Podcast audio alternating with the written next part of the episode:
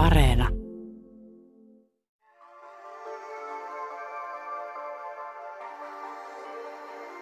Elämää modernissa yhteiskunnassa ja globaalissa maailmassa leimaa muutos. Aikaamme on luonnehdittu myös prekaariksi. Globaalien kriisien keskellä eläminen herättää kysymyksiä. Mihin olemme menossa? Miltä tulevaisuus näyttää? Millaista yhteisöllisyyttä tarvitsemme? Toivotaan, että on niitä niin kuin paljon suhteita ja haaveillaan usein, että on tämmöinen niin kuin naapurusto ja muu, mistä saat naapuriapua ja kaikki vähän niin kuin tuntee toisensa ja auttaa toisiaan ja tehdään yhdessä asioita ja muuta. Ja... Koska tämä on tällainen hyvin moninainen lähiö, niin ehkä tämä onkin vähän parempi, koska lapsen identiteetti muodostuu paradoksaalisesti vähän ehjemmäksi sen takia – ja tämä katu on semmoinen kansainvälinen.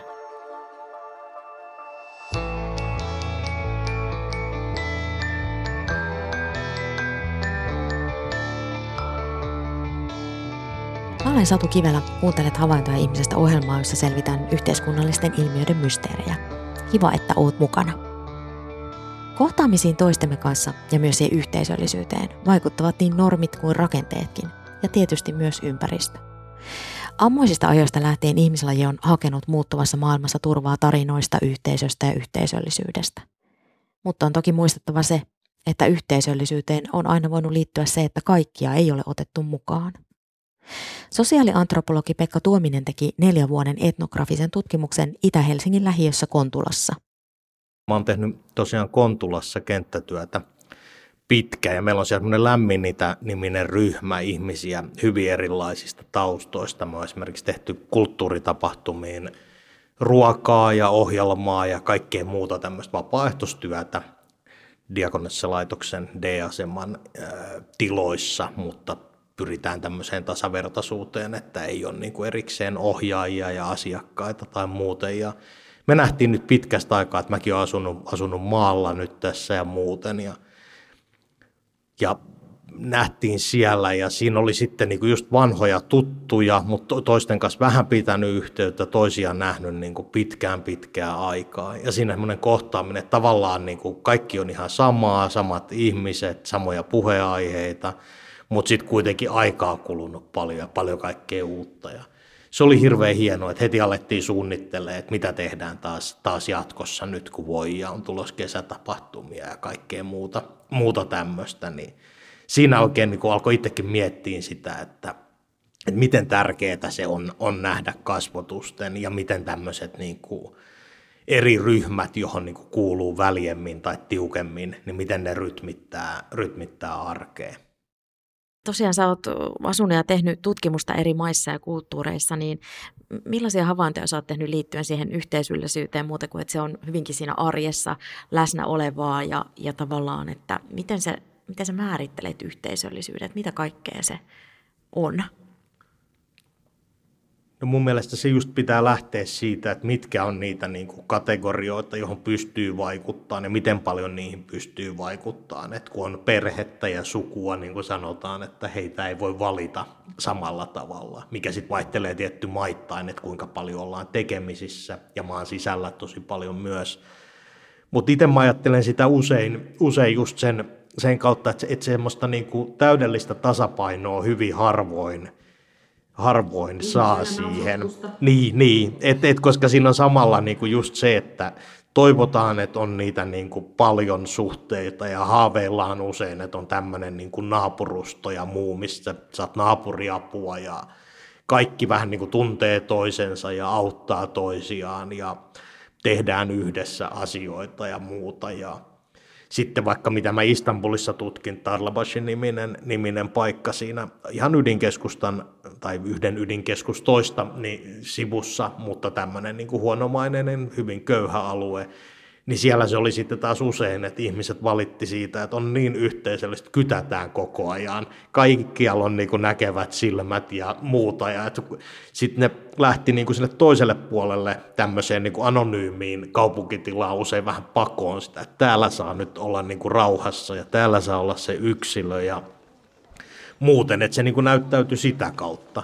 Ja sitten siinä on toisena niin kuin tietty niin kuin yksinäisyys, mikä on meillä valtava ongelma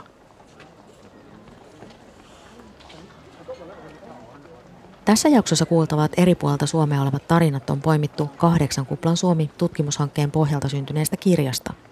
Helsingin yliopiston viestinnän professori Anu Kantola on yhdessä työryhmänsä kanssa kirjoittanut ton kirjan. Koska tämä on tällainen hyvin moninainen lähiö, niin ehkä tämä onkin vähän parempi, koska lapsen identiteetti muodostuu paradoksaalisesti vähän ehjemmäksi sen takia. Ja tämä katu on semmoinen kansainvälinen. Täällä on joissain taloissa venäläisiä, mutta suomalaiseen tapaan en ole tutustunut heihin. Sitten on virolaisia. Tuossa on vähän meidän kaltainen pariskunta. Mies on Egyptistä ja nainen on suomalainen.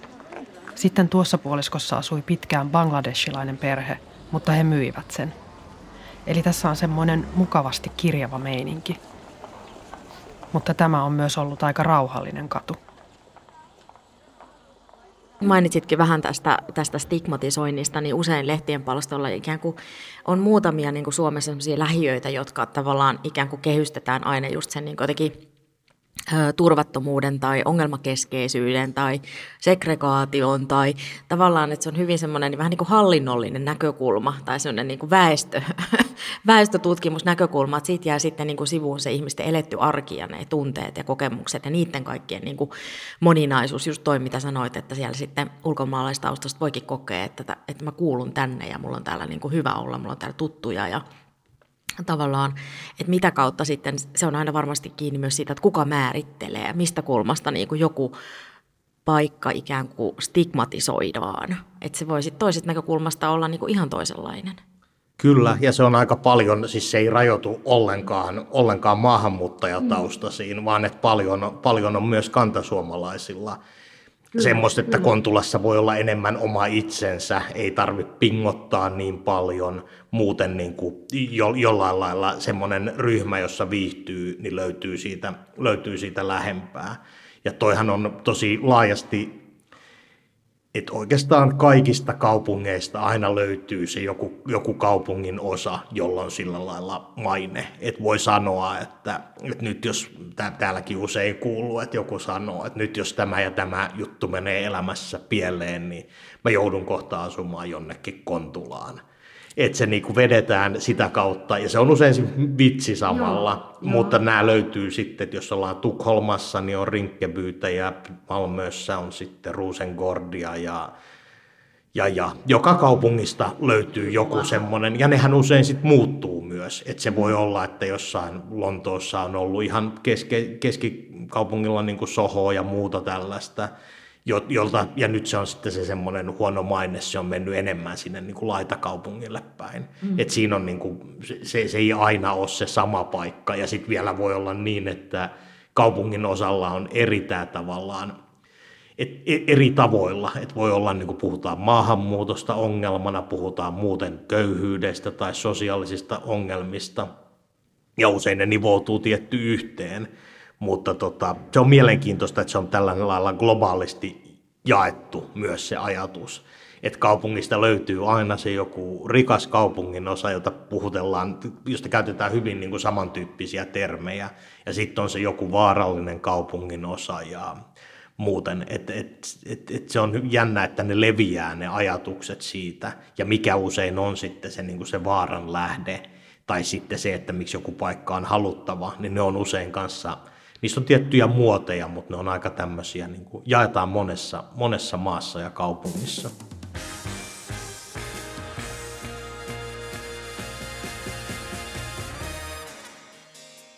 Miksi Suomella on kaksi nimeä? Suomi ja Finland. Finland on se näyteikkuna. Se on ulkomaailmaa varten. Se on semmoinen hieno ja se on samalla kilpi. Sen sisällä on Suomi – ja tästä pitää puhua.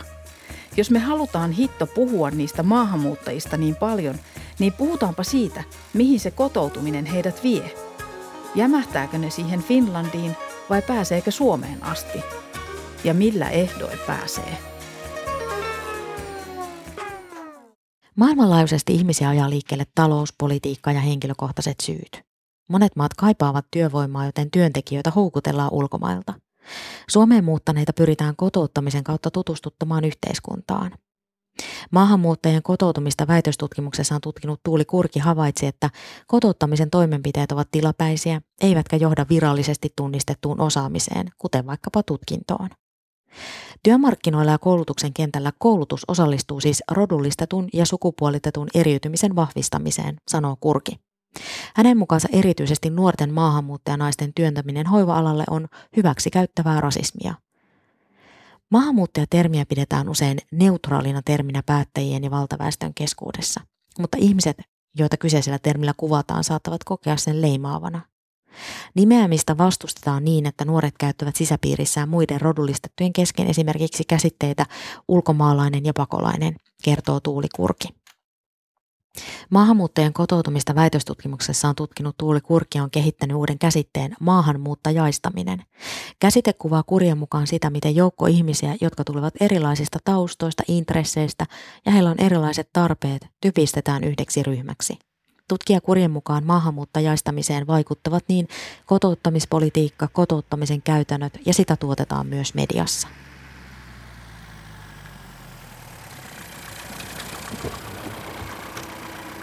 Yli 90 prosenttia maahanmuuttajista on väärässä paikassa. He siivoavat, tekevät myyntihommia tai ajavat nykyään taksia. Eräs ystäväni, joka on Suomen kansalainen, valmistui tohtoriksi Helsingin yliopistosta, mutta ajaa taksia. Kysyin häneltä, mitä hän aikoo tehdä tulevaisuudessa. Hän ei tiennyt, mitä tekee valmistumisensa jälkeen. Nyt hän on jättänyt Suomen ja muuttanut Kiinaan. Miksi maahanmuuttajat jättävät Suomen? Miksi he jättävät oman yliopistonsa? Tilanne on tosi heikko.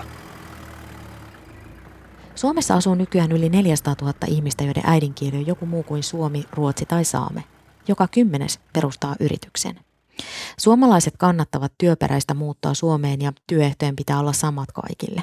Luin tästä julkisten ja hyvinvointialojen JHL ryn kyselytutkimuksesta. Vastaajista reilu 83 prosenttia haluaa, että työnantajat joutuvat vastuuseen, jos ulkomaalaistaustaisten työntekijöiden työehtoja poljetaan. Suomeen muuttaneet eivät ole mikään yhtenäinen ja samankaltainen ryhmä. Jotkut tekevät perusduuneja ja toiset kehittelevät innovaatioita startupeissa. Luin tästä kahdeksan kuplan Suomi-kirjasta. Se on aika lailla myös sit se, että sit on tämmöinen niin yrittäjän eetos, jonka huomaa selvästi, että niin kuin monet sanoo sitä, sitä ja tämä pätee siis, siis kaikkialla varmaan tällekin löytyisi joku tämmöinen historia, että mistä mm. tämä on niin kuin lähtenyt, mutta just tämä tämmöinen, että yrittäjä on aina töissä ja yrittäjä ei lähtee keskellä yötä hoitamaan asioita, jos näin, näin on pakko. Ja koko ajan pitäisi olla niin kuin skannata uusia mahdollisuuksia ja, ja muuta. Että se on myös semmoinen, että se on niin kuin jaettu just, just jälleen, että se, se ei liity siihen kulttuuritaustaan mm. tai muuta, vaan että se on usein se yrittäjyys on se, se joka yhdistää, yhdistää ihmisiä. Ne voi puhua myös niin kuin, että me yrittäjät, mm. sekä kantasuomalaiset tai maahanmuuttajataustaiset, ja kuulua myös niin kuin Suomen yrittäjiin, mm. vaikka että se on yksi tämmöinen niin yhteenkuuluvuuden ja yhteisöllisyyden muoto, vaikkei se välttämättä ole semmoinen, että siinä ollaan kauhean aktiivisia, mutta että se on semmoinen, ja siitä ollaan ylpeitä myös, että on, on yrittäjä ja tekee, tekee jotain mm. siinä, siinä tota asemassa. Kahdeksan kuplan Suomi-tutkimushankkeessa selvitettiin, miltä elämä moderneista yhteiskunnissa tuntuu. Millaisia ovat kokemukset omasta elämästä ja yhteiskunnasta. Tutkimukseen haastateltiin kaikkiaan 350 suomalaista yhteensä 30 paikkakunnalta, joista muodostettiin kahdeksan ryhmää, jotka kaikki elävät jollain tavalla muutoksen ytimessä. No, miltä kaikki tuntuu? Kahdeksan kuplan Suomi-tutkimukseen osallistuneiden ihmisten kokemuksen perusteella tuntuu siltä, että kaikki ovat astuneet entistä kovempaan maailmaan. Ilmiö elämän kiristymisestä tuntuu ikään kuin suuren ruuvin kasvavana puristuksena, joka kantolan mukaan vaatii kaikilta entistä kovempia suorituksia. Kokemus elämän kiristymisestä on jaettua ja eräänlainen yhteinen tarina. Ruuvin kiristyminen ja puristuminen yhdistää kantolan mukaan eri kuplat toisiinsa. Hyvätuloisilla on suorituspaineita, keskituloisia ahdistaa putoamisen pelko ja pienituloiset sinnittelevät enemmän tai vähemmän onnistuneesti. Elämä on muuttunut prekaariksi ja samaan aikaan yhteiset tarinat ovat antropologi Anna Zingin mukaan kadonneet. Toisaalta modernin ajan kehitystarinat ovat aikoinaan olleet myös erittäin ulossulkevia. Onko tällainen niin kuin modernin ajan tarina, niin onko se enää relevantti mm. edistys ja muu tämmöinen, josta niin kuin silleen joku postmoderni teoria 80-90-luvuilla oli jo niin kuin, kritisoi paljon, paljon sitä, että eiköhän me on niin kuin, siinä on hyviä puolia, että ollaan pääs, pääsemässä, tai sanotaan, ei, ei ole, ole kyllä pääsemässä vielä aikoihin eroon, mutta on niin kuin enemmän kritiikkiä sille, että on vaan niin kuin yksi historia ja yksi tapa, yksi tapa olla ja tietynlaiset, niin, tietynlainen niin kuin, käsitys, että mikä on, mikä on sivistys ja mikä on tiede ja mikä on edistys ja muu tällainen näin.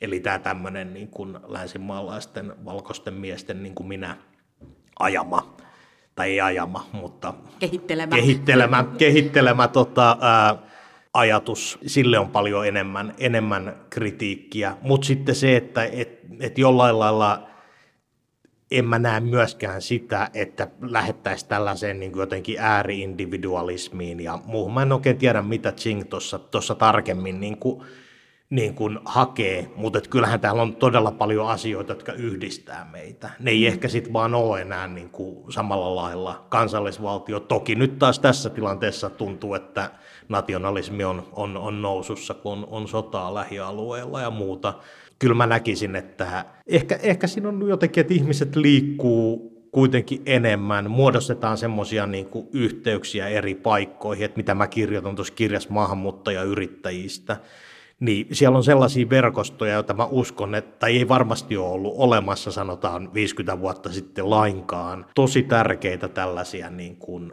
yhteenkuuluvuuden, tapoja kuulua ryhmiin, uusia yhteyksiä eri maihin – muuta tällaista näin, että et, et niin kuin, sitä kautta mä luulen, että sellaiset niin kuin, osa tarinoista jää, mutta sitten toisaaltahan me tuossa niin kirjassa, siinä on yhtenä kantavana ajatuksena just se, että olisi hyvä päivittää Suomen tarinaa.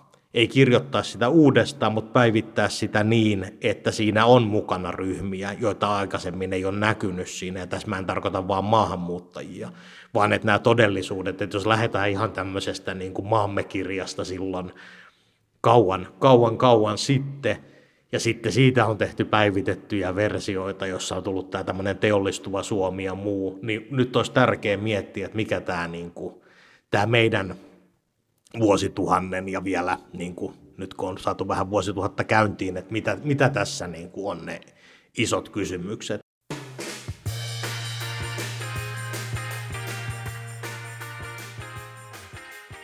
Tässä jaksossa kuultavat eri puolta Suomea olevat tarinat on poimittu kahdeksan kuplan Suomi tutkimushankkeen pohjalta syntyneestä kirjasta. Helsingin yliopiston viestinnän professori Anu Kantola on yhdessä työryhmänsä kanssa kirjoittanut ton kirjan. Täällä on avoimia ihmisiä. Kun opiskelin Seviliassa ennen tuloani, opettaja sanoi, että Suomessa ei kosketeta ihmisiä. Espanjassa kosketetaan, hallataan ja suukotellaan koko ajan.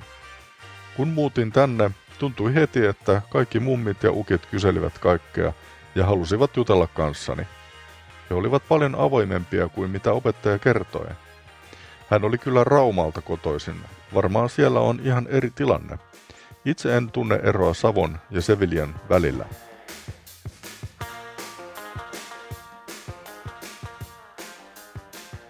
Suomi kansainvälistyy ja kaupungistuu yhä enemmän. Jos ei, jos ei tällaisia asioita niin kuin ota tosissaan, niin sitten se keskustelu jää aika silleen niin kuin jollain lailla pinna, pinnalliseksi, että mitä, mitä näiden asioiden kanssa tehdään ja että mitä se tulevaisuuden suomalaisuus sitten, sitten on. Paljon ihmisiä, jotka on niin kuin haluaa siihen mukaan, mutta joita ei helposti päästetä siihen mukaan, niin millä lailla me, me niin kuin jatketaan, jatketaan tätä, tätä yhdessä ilman, että sitten myöskään noustaan semmoisiin pilvilinnoihin, että olemme, olemme kaikki samanlaisia. Ja kuinka tämä sitten niin kuin, se suomalaisuus, kun siitä puhutaan, niin että sille ei tarkoiteta pelkkää kansallisvaltioa, vaan että kuinka paljon on niin kuin paikkoja ja kuinka paljon on eri kaupunkeja, kaupungin osia – muita tämmöisiä, jossa, jossa ihmiset kokee olevansa kotonaan ja kuuluvansa ryhmiin, niin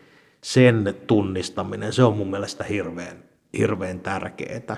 Ja, se, ja ne kysymykset on usein, tai on aina oikeastaan tämmöisiä niin kuin hyvin monimutkaisia, että se ei ole pelkkä, pelkkä semmoinen, että mikä sinulle on tärkeää ja mihin kuulut, vaan ne on täynnä ristiriitoja ja ne on myös sama ihminen on eri päivinä, eri viikkoina, voi olla vähän eri mieltä, niin kuin meistä jokainen, että haluaa pois tai sitten onkin täysin rakastunut siihen paikkaan, mihin asuu. Ja Tsingillä on kiinnostava näkökulma kohtaamisiin. Tsingin mukaan me saastumme kohtaamisissa. Kohtaaminen muuttaa meitä, koska siinä annamme toiselle tilaa. Kun kontaminaatio muuttaa maailman rakentamisen tapoja, voi syntyä yhteisiä maailmoja ja aivan uusia suuntia. Mitä pitää ostaa ja mitenkä paljon. Että niinku tämmöinen, no vaikka Istanbulissa, kun on T-huoneita joka puolella, niin se on niinku ulko, pikkusissa paikoissa se jakkarat vaan, niin se tee on todella, todella edullista ja ihan niin kuin köyhimmätkin käy niissä. Se olisi niin kuin ehkä joku 20 senttiä kupillinen, niin onko se sitten kaupallinen tila? Mm. Että se on enempi tavallaan, että siinä sitten myös pidetään niin kuin puhtaana sitä aluetta mm. ja sitten saa tietty sitä teetä ja muuten, mutta ei se mitään niin kuin kauheata bisnestä ole. Mm ja että missä menee se raja, että, niin kuin, että ketkä on ne ihmiset, jotka on tervetulleita sinne ja tänne. Ja tässä tosi tärkeänä, että milloin he kokee olevansa tervetulleita, että sitä kuulee, ja se on mun mielestä sellainen asia, mihin pitää kiinnittää huomioon, että koko kaupunki on kaikille.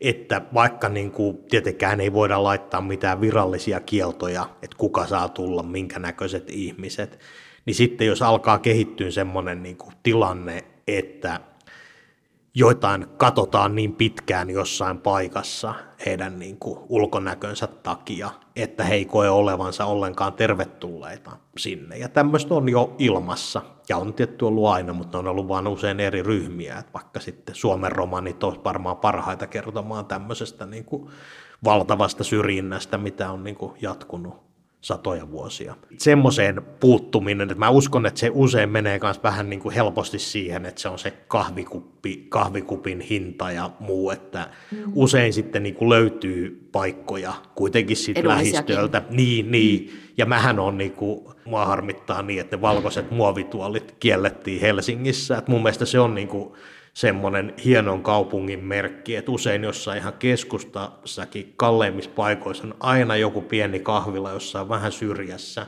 jossa on just näitä klassisia valkoisia muovituoleja ja sitten niin kuin pahvikupeista juomia, jossa sitten käy kahvilla niin kuin ihmiset, jotka siivoo sitä aluetta ja ihmiset, jotka niin kuin löytää, löytää siitä kahvilasta toisia, joiden kanssa ovat tekemisissä. Et mun mielestä semmoinen, niin että kaupunkitilaan pitää mahtua monenlaista. Kannatan Pekan ideaa muovisista tuoleista Helsingin keskustassa ja muuallakin Suomessa. Ne on sitä paitsi aika lailla sään kestäviä. Sitä on varmaan reilusti yli kymmenen vuotta, kun olin Roomassa ja aika monessa kahvilassa oli mahdollista mennä nauttimaan kahvia niin, että juo espresson seisaltaan tiskin äärellä. Ja se oli myös aika edullista. Ihmisiä tuli ja meni virtana ovesta sisään ja ulos. Ja sitten se oli hauska katsoa, kun välillä jotkut tutut törmäs toisiinsa ja juttu jatkui siellä kadun puolella. Selviytymiseen tarvitaan Anna Zingin mukaan aina toisia. Hänen mukaansa selviytyminen riippuu väistämättä itsen ja toisten ennalta määräämättömistä muutoksista.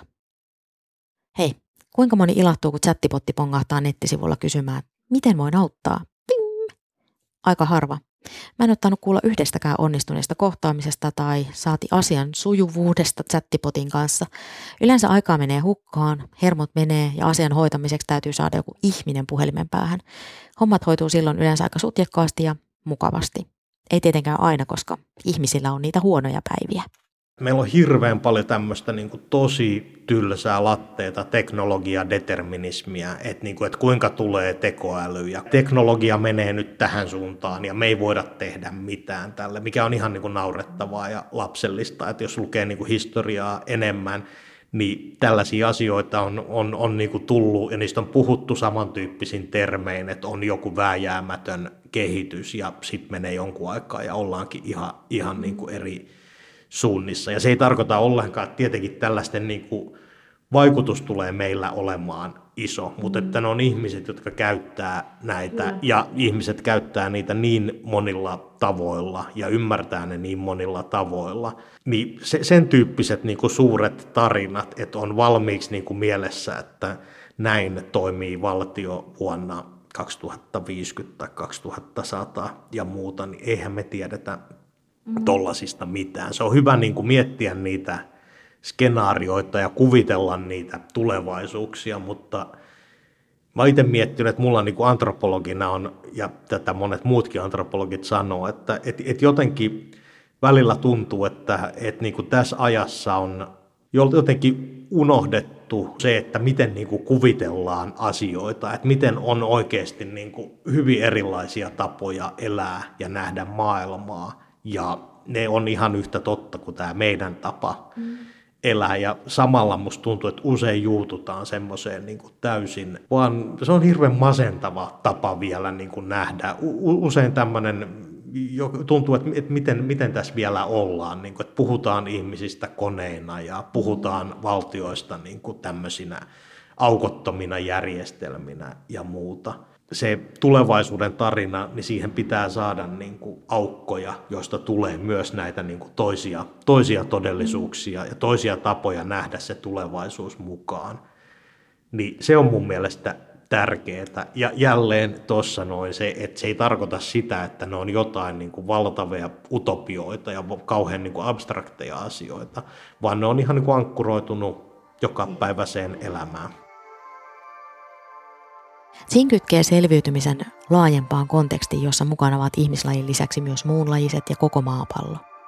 Eri alojen tutkijat ovat viime vuosina osoittaneet, että ihmisten suosiminen tarinoidemme päähenkilöinä ei johdu vain vinoomasta, joka saa meidät suosimaan ihmislajia. Kyse on myös kulttuurista, johon kytkeytyy unelma modernisaatiosta ja sen aikaan saamasta kehityksestä, toteaa Tsing elämää kapitalismin raunioissa kirjassaan. Antropologit ovat alkaneet kiinnostua siitä, että kuinka monet metsästyksellä elantonsa hankkiva kansa näkee muut elolliset persoonina ja omien tarinoidensa päähenkilöinä. Kun meillä on usein kiire porhaltaa eteenpäin, me tallotaan jalkoihimme ne toisenlaiset tarinat, joita me Tsingin mukaan kipeästi tarvitsemme. Mä oon Satu Kivelä, kiitos että kuuntelit. Mitä ajatuksia jakso herätti? Laita viestiä havaintoja.ihmisestä at yle.fi. Moikka!